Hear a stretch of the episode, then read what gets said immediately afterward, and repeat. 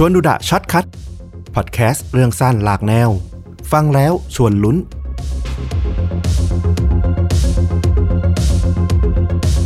เรื่องราวที่จะเล่าวันนี้เนี่ยต้องบอกว่า ผมอะติดตามมาหลายเดือนมากอืมเรื่องราวอะมันมีความแบบลึกลับ มีบทสรุปที่แบบยังเอ๊ะยังมีคำถามอยู่ เยอะมากเลยก็เลย รอให้ทั้งหมดคลี่คลายแล้วมาเล่าทีเดียว ก็อยากจะพาฟลุกกับคุณผู้ฟังอะไปที่รัฐแคลิฟอร์เนียสหรัฐอเมริกานะครับ เหตุการณ์เนี่ยเกิดในปี 2021 ก็คือปีนี้นี่แหละ แนะนำให้รู้จักกับครอบครัวของคุณโจนาธานเกอร์ลิช ชายวัย 45 ปี เขาว่าเป็นอดีตพนักงานของ Google และปัจจุบันน่ะมีอาชีพเป็นวิศวกรคอมพิวเตอร์ให้กับ Snapchat อืมมันเป็นแอปวิดีโอแชทที่ได้รับความนิยมอย่างมาก ที่อเมริกาเนาะอ่าใช่ เขาเนี่ยมีภรรยาวัย 31 ปีชื่อว่าเอเลนชุง เป็นชาวสหรัฐนี่แหละ แต่เธอก็คือเชื้อสายจีนนะนะ เธอมีอาชีพเป็นครูสอนโยคะ ทั้งคู่อะเพิ่งมีลูกสาว วัยหนึ่งขวบด้วยกันชื่อว่ามิจู แล้วพวกเขาก็เลี้ยงสุนัขลูกผสม พันธุ์ Australian Shepherd บวกกับอาคิตะ ชื่อว่าออสกี้วัย 8 ขวบนะครับ อืมจากรูปที่เห็นนี่เป็นครอบครัวที่น่ารักมาก ๆ เลยนะ คุณภรรยานี่เป็นเอเชียเนาะอย่างที่บอกมา ลูกสาวนี่โอ้โห แต่งตัวน่ารักมากเลยทีเดียว ใช่ เป็นที่รู้กันดีในหมู่เพื่อนและญาติสนิทนะ ว่าครอบครัวเกอร์ลิชเนี่ย ชื่นชอบการใช้ชีวิตกลางแจ้ง พวกเขาอะชอบใช้วันหยุดสุดสัปดาห์ออกผจญภัย ตามเส้นทางเดินป่า ว่ากันว่าพวกเขาอะผ่านประสบการณ์การเดินป่ามามากกว่า 12 เส้นทางนะ คือเดินถี่เดินเยอะมาก โดยระหว่างที่ตั้งคันน่ะ โจนาธานเนี่ยพาเอเลนเนี่ยย้ายจากเมืองใหญ่อย่างซานฟรานซิสโกนะ มาอยู่ที่เมืองที่ชื่อว่ามาริโพซาซึ่งอยู่ใกล้ภูเขาสูง และก็มีอุทยานแห่งชาติมากกว่า คือย้ายจากเมืองอะออกมาอยู่ติดป่าพูดง่ายๆ และในเย็นวันศุกร์ที่ 13 สิงหาคม ปีนี้เนี่ยนะครับ พี่เลี้ยงเด็กของครอบครัวเนี้ยก็พบกับพวกเขาเป็นคนสุดท้าย แล้วก็มีเพื่อนของเอเลนที่ได้แชทพูดคุยกับเธอ ในเย็นวันที่ 13 นั้นนะนะ รวมถึงได้รับคลิปภาพของหนูน้อยมิจู ที่เริ่มเดินได้ คือทุกอย่างดู happy และปกติมาก จนกระทั่งผ่านวันหยุดผ่านเสาร์อาทิตย์ไป แล้วพี่เลี้ยงอะก็กลับมาที่บ้านของครอบครัวเกอร์ลิชอีกครั้งในวันจันทร์ที่ 16 สิงหาคม เวลาประมาณ 11 โมงอะนะ แล้วก็พบว่าในบ้านอะว่างเปล่าครับ ไม่มีคนอยู่เลย แต่ในนั้นกลับมีกระเป๋าสตางค์ของทั้งเอเลน และโจนาธานอยู่ อืม แปลกเนาะ คือไม่ได้เอาสิ่งของที่ควรจะพกติดตัวออกจากบ้านไปด้วย พี่เลี้ยงเด็กดูสภาพบ้านแล้วน่าสงสัยก็เลย โทรแจ้ง ผู้จัดการฝ่ายก่อสร้างบ้าน ซึ่ง ในข่าวไม่ได้บอกว่าแบบมีความสัมพันธ์อย่างไรกับครอบครัวเกอร์ลิชนะ เราเข้าใจเอาเองว่าเขาน่าจะรู้จักคุ้นเคยกับครอบครัว แล้วก็น่าจะกำลังแบบอาจจะต่อเติมหรือทำบ้านให้ทั้งคู่อยู่ อาจจะเจอกันเป็นประจำอะไรประมาณนี้นะ ซึ่งผู้จัดการฝ่ายก่อสร้างบ้านเนี่ยก็ไม่ได้ตื่นเต้นกับการหายตัวไปของครอบครัวนี้นะ เพราะอย่างที่บอกเป็นที่รู้กันดีว่าพวกเขาอะเป็นสายแอคทีฟ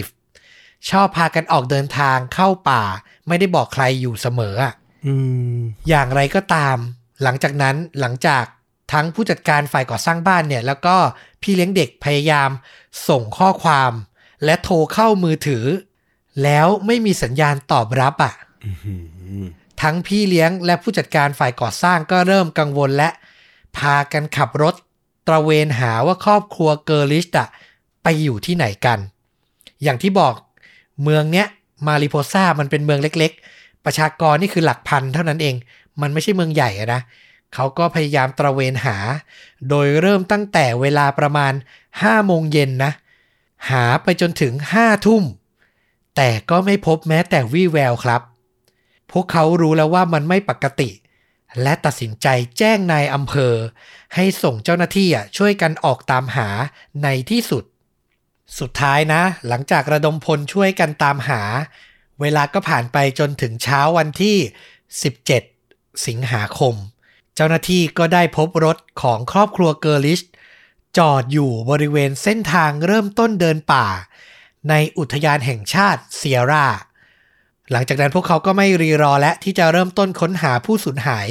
ตามเส้นทางเดินป่านี้ทันที และในที่สุด หลังสำรวจลึกเข้าไปประมาณ 2.5 กิโลเมตรนะ พวกเขาก็พบร่างอันไร้ลมหายใจของโจนาธาน คุณพ่อหัวหน้าครอบครัวนะ รวมถึงลูกสาววัยหนึ่งขวบอย่างน้องมิจู และสุนัขอย่างออสกี้ ทั้งสามนะ นอนเสียชีวิตอยู่ติดกันเลยครับ โอ้ ถวนั้นน่ะเป็นบริเวณเส้นทางเดินป่าที่ชื่อว่า Savage l a n d y บริเวณที่พบศพต้องบอกว่าลักษณะมันเป็นทางชันแบบกำลังจะขึ้นเขาอะอืมพวกเขาก็สำรวจขึ้นเขาต่อไปอีกประมาณหนึ่งชั่วโมงครับ เพื่อตามหาเอลเลนที่ยังหายตัวไปนะ และในที่สุดเจ้าหน้าที่ก็ได้พบร่างไร้วิญญาณของเอลเลนชุงเป็นคนสุดท้ายครับ ศพของเธอเนี่ยอยู่สูงกว่าจุดที่พบศพครั้งแรกประมาณ 13 ฟุต หรือ 4 เมตรเท่านั้นเอง แต่แบบเหมือนไม่ได้อยู่ในเส้นทางหลักอะอยู่ในแบบพุ่มไม้ที่แบบว่าลึกลับนิดนึงอืมคือเจ้าหน้าที่อะเห็นร่องรอยดินที่แบบมีการขยับเคลื่อนไหว ดูไม่ปกติ ก็เลยแบบควานหาเข้าไปแล้วก็เจอครับ และนี่แหละการค้นพบศพทั้งครอบครัวครั้งเนี้ย ทำให้ข่าวเนี้ยกลายเป็นที่สนใจไปทั้งประเทศ เพราะสภาพศพของพวกเขาอะ มันไม่มีร่องรอยบาดแผล การถูกทำร้ายใด ๆ เลยฟลุก อืม แล้วตายเพราะอะไรกันนะนั่นน่ะสิ มันเหมือนพวกเขาอะนอนหลับแล้วเสียชีวิตไปเฉยๆเลยอะ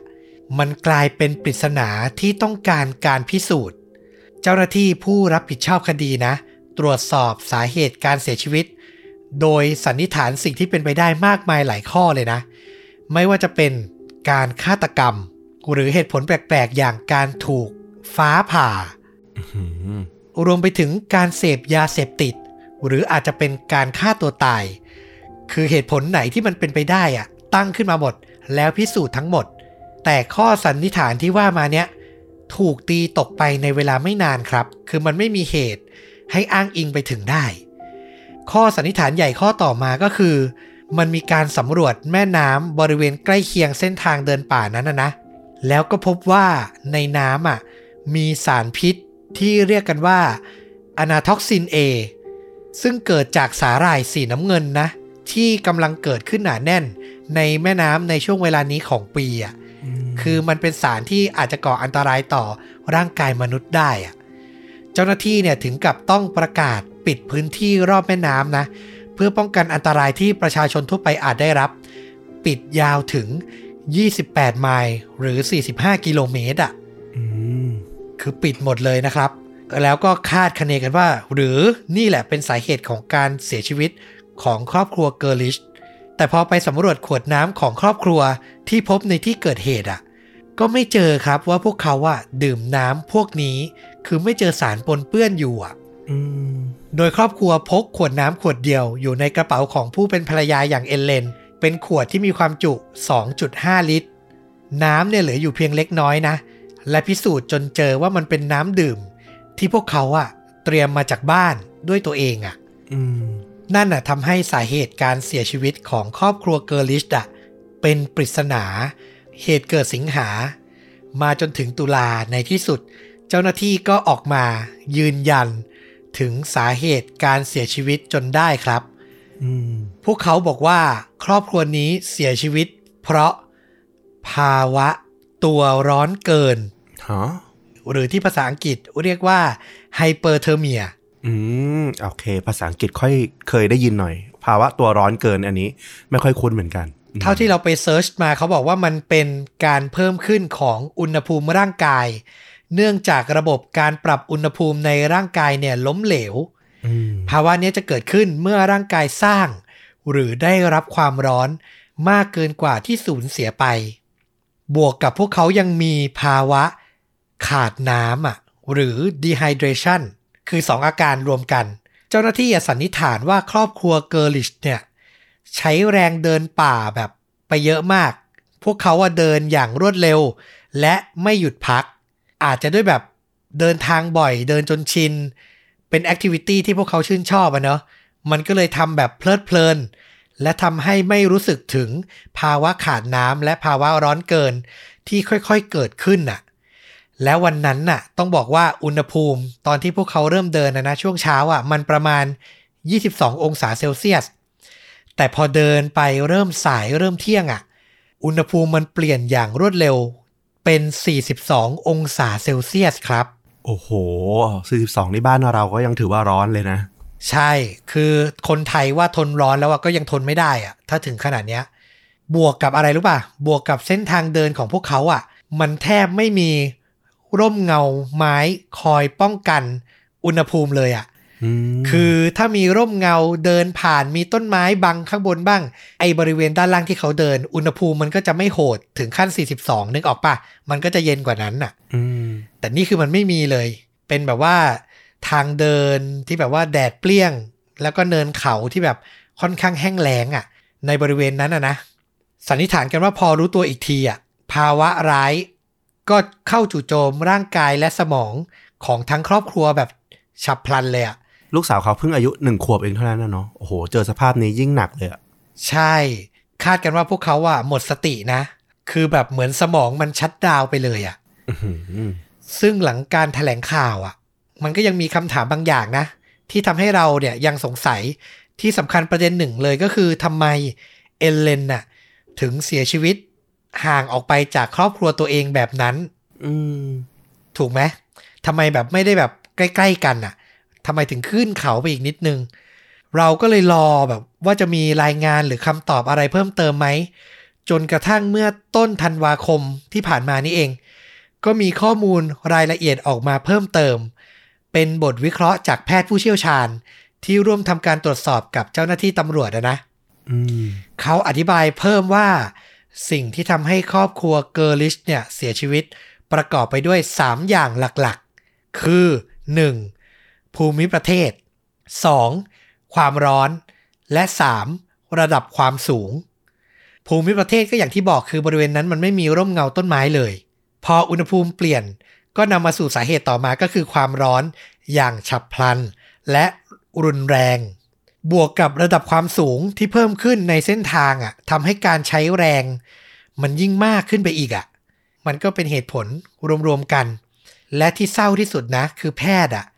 ยังเผยข้อสันนิษฐานเหตุการณ์ในช่วงท้าย ก่อนที่พวกเขาจะสิ้นใจว่า หนูน้อยอย่างน้องมิจูเนี่ย น่าจะเป็นคนแรกอย่างที่ฟลุกคาดไว้อะว่าเธอเกิดภาวะตัวร้อนเกิน